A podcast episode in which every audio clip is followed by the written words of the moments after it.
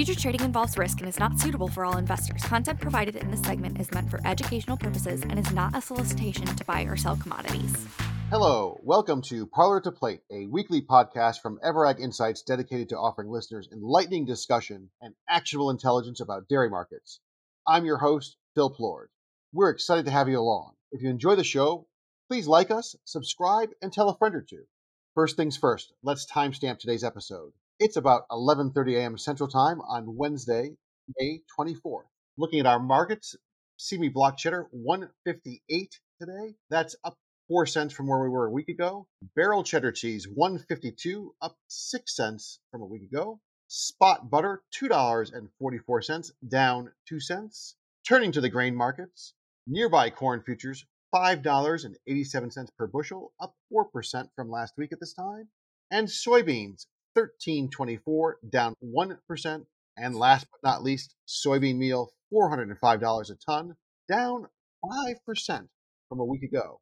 Let's turn to our all star panel. We're excited today to have Katie Burgess, who spends time with commercial and producer clients, Kathleen Wolfley, my podcast partner in the Dairy Download, who helps dairy farmers manage price risk, and last but not least, Jake Kingsley, our director of feed, coming to us from the Dallas Fort Worth area, Jake, I'm within 25 miles of you, and I should have checked with you yesterday. I need new taco recommendations for the DFW. We don't have good Mexican food in Madison, Wisconsin, so you need to be my guide. Where should I go to next? Well, tacos in the DFW. I think I think pretty well anything down in this area is probably better than what you got back home. I would I would agree with you there. Uh, my recommendations are all going to be on the far west side of the metro here. Okay, so we'll work we'll work on it. We'll work on it in the future. Yep as is the case every week, we're going to start with What's the Buzz? Talk about what's making the most noise in the areas we cover. Katie Burgess, we start with you today. Yeah, Phil, there has been a lot of buzz swirling in the dairy markets here over the last 24 hours. Yesterday afternoon, USDA came out with a cheese solicitation suggesting that they could buy up to 50 million pounds of cheese for food banks and other programs they run at some unspecified time in the future. I'll note that when USDA comes out with a big notice, people take notice given the volatility caused by the food box program back in 2020. But USDA has made it very clear that this is not another program like that. We don't exactly know how it's going to play out. The notices we've seen so far are pretty light on details. What we know now is that initial offers are due June 5th, but it is unclear when that cheese is actually going to be delivered or taken out of the market and moved toward the USDA. Our thought is maybe later this year, perhaps into 2024. So, without many details, it's hard to know how it's going to impact the market. Our view is that it leans supportive, but it's hard to forecast how it's going to impact price right now. Yeah, I mean, the ghost of food boxes, you know, is still haunting us. And, you know, 50 million pounds of cheese is not a small number, but over 10 months, it's a different phenomenon than over five months, right? The last time they did something like this for the same program was a seven month period and 2 million pounds, barely noticeable. So the devil will be in the details, correct? That is true.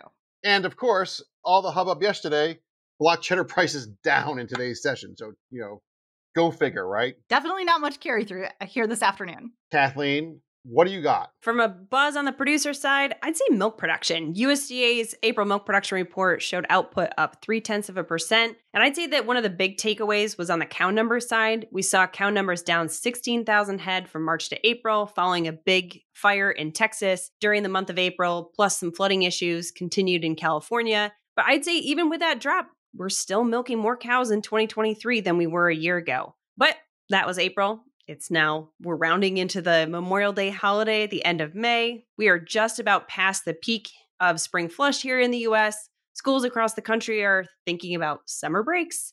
And it seems like no matter where you look, there is still a lot of milk out there. And just on a scale of one to 10, maybe in, in terms of producer financial pain, milk checks have been ratcheting lower. The headline numbers look worse. I mean, we're getting to serious territory, right, in terms of how low milk prices have gone and, and some of the squeeze we're putting on. Yeah, for sure. I, I would say that really it depends on region to region. Some areas like the Midwest, I think, are getting a little bit more squeezed than other places like the Northeast. But in general, milk prices have come down very quickly here over the course of the last several months.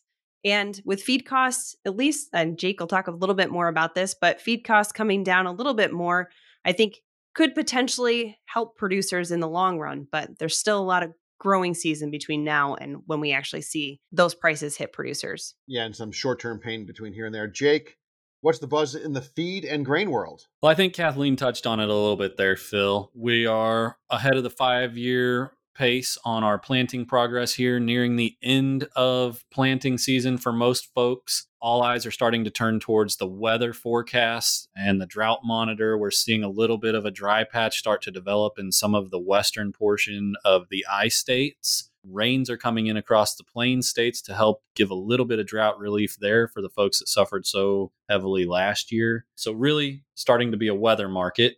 We are seeing some movement on new crop basis, particularly in protein and canola specifically, starting to see a drop there, starting to see some attractive numbers in tandem with this futures break we've seen. And then fiber and forage prices declining. I think that's going to be the biggest helper. I know milk's coming down, but one of the cheaper feeds that we can get our hands on is becoming more available and much more cost effective for the ration. So there is a little bit of hope there. That's great, Jake. So you mentioned we're getting to a weather market, and that's going to take us to the center of the plate today.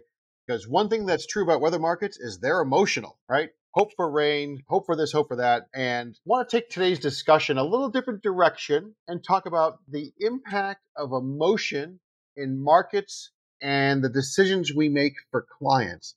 I'll just tell a quick anecdote around. I, I, I relayed this story this morning. I've done it hundreds of times where you know we have you know human nature sometimes says we put on a position, we get 25% hedged on milk.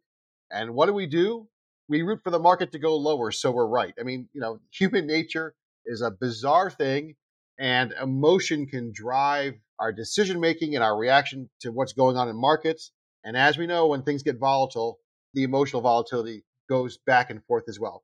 So, Kathleen, any how do you deal with looking at emotional markets? How do you detach yourself from it? How do we help clients work with that? Um, this is maybe not a very helpful comment, but hope is not a risk management strategy. So there's again your very unhelpful comment for today in terms of limiting emotional volatility, but you know I think that just generally it's it's it's important to think a little bit more clearly, particularly in the lens of historical averages. So in 2022, we saw really high milk prices above $20 a hundredweight. So now when folks are looking at Q4 with class three prices in the just sub $19 range, class four just above $19, it's really kind of hard, I think, for folks to get excited about those price points after seeing plus 20 a year ago. But I think that we're kind of in this position where it's important for folks to recalibrate expectations and taking away that 2022 rose colored glasses with the expectation of potentially lower feed prices and you know just demand maybe not being quite as strong as we go into the second half of the year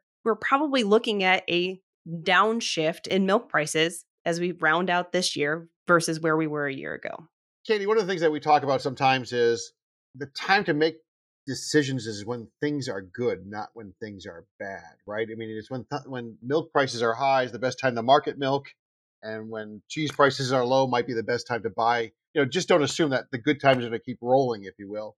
What, what do you see in terms of emotion, in terms of how you look at markets and how you help clients? I'd say that what we've seen happen here over the last 24 hours is a great example of the markets can just give you something you didn't see coming like oh is usda going to buy a lot of cheese or to jake's point is the weather going to cause the market to do this or that and what i've seen when i've worked with customers over the past decade is that those who have a set plan that they flux within they tend to do a lot better in the long run than those making emotional decisions we see, hey, even if cheese prices are high, there's nothing saying they can't go higher. So take a look at strategies like buying a call option or maybe do a little more or less coverage depending on the conditions.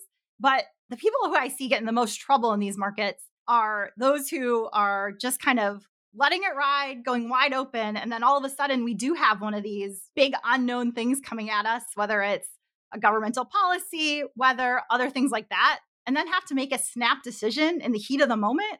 And a lot of times that doesn't turn out being a good thing for their business.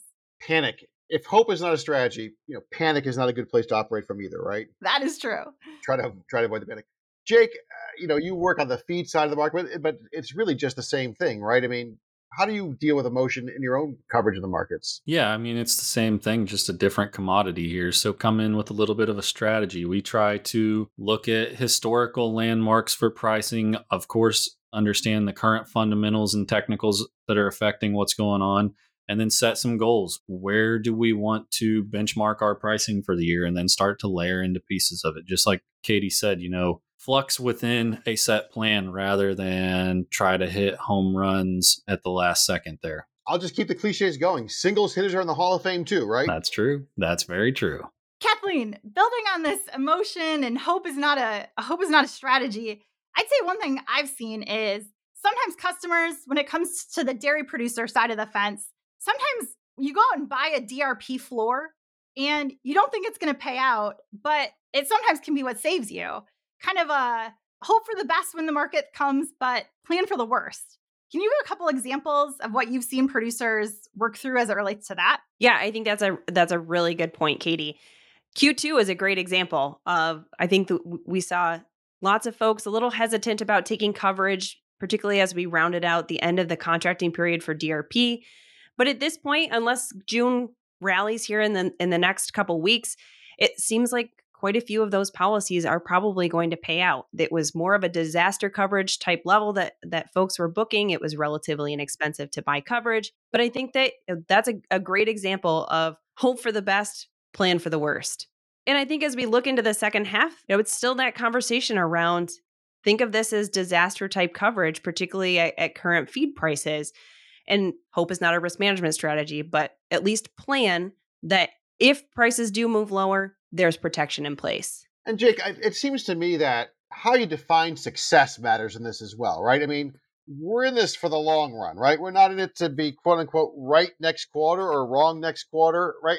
Do we have to help clients see that long term picture and say, look, this decision that we have to make right now may not be fun, but the goal is to stay alive, if you will, until the next time around. I mean, can you talk about that at all? Yeah, I mean, it's tough, especially with the last couple years worth of market volatility. I mean, we're talking about a $2 swing in corn futures over the last what, 18 months here or so. You know, you tell somebody to come in and maybe think about buying some $5 corn and that still stings relative to buying $3 corn back in the day, but you know, we're quite a bit better than $7. And so trying to wrap your head around okay what is the current market? What does good look like today versus what we were used to for this five year stretch? It's it's it's a tough conversation but like you said it we're in the, for the long haul here. Five dollar corn versus some fifteen dollar milk is certainly better than what could be six or seven dollar corn. Thanks jake. That was great. Now let's go to our final segment. What are we doing to help clients these days? Katie you can go first this time. I think building on that conversation, as Kathleen mentioned, there is the thought that dairy prices could move lower as we make our way into the second half of the year. But that's not a guarantee. So, what I've been suggesting to my clients these days is still layering little bits of coverage in here and there, especially if we get a weaker day in the market. And I prefer doing it through option strategies. That way, they've got a cap in case something unexpected blows this market higher, but are still available to get some of that downside if it comes later on this year. Jake, what have you been doing as these grain markets and feed markets bounce around? How have you been helping clients? We've been trying to take advantage of these dips here. Back to that $5 corn mark. You can spend a little bit of money and kind of set that as the high watermark for your corn price for the year and still be wide open to the downside. Taking advantage of this nice break in cash canola and then starting to assess soybean meal across the country. You know, these these prices are coming down. We're not loading the boat up at these numbers, but we are taking the first steps in to get a little bit of coverage on. Kathleen, you have the last word. All right. Well, I think from a dairy producer perspective, I've really been looking at uh, trying to get folks covered on fourth quarter DRP. Like I mentioned earlier, the prices compared to 2022 are not terribly exciting, but adding some coverage somewhere around that 30 to 50% layer for Q4 and maybe even waiting into Q1 a little bit to at least add a little bit of protection for folks out into the fourth quarter, particularly given that we're priced at a fairly good premium to current cash markets. All right, that's it for today's show. Thanks to our panelists, Katie, Kathleen, and Jake. Thanks, as always, to Paige Driscoll, our master media person, for making us all sound good. And thanks to you, our listeners. Once again, if you like the show, hit the subscribe button on your favorite podcast app. And if you'd like to learn more about how we help people manage risk, contact us at insights at ever.ag. And finally, be sure to check out our new portal, insights.ever.ag. There you can find all the parlor to plates we've ever done. You can find our shows like the Grain Feed, where Jake is a regular player, and access to all of our publications. That's insights.ever.ag. Until the next time, I'm Phil Plourd.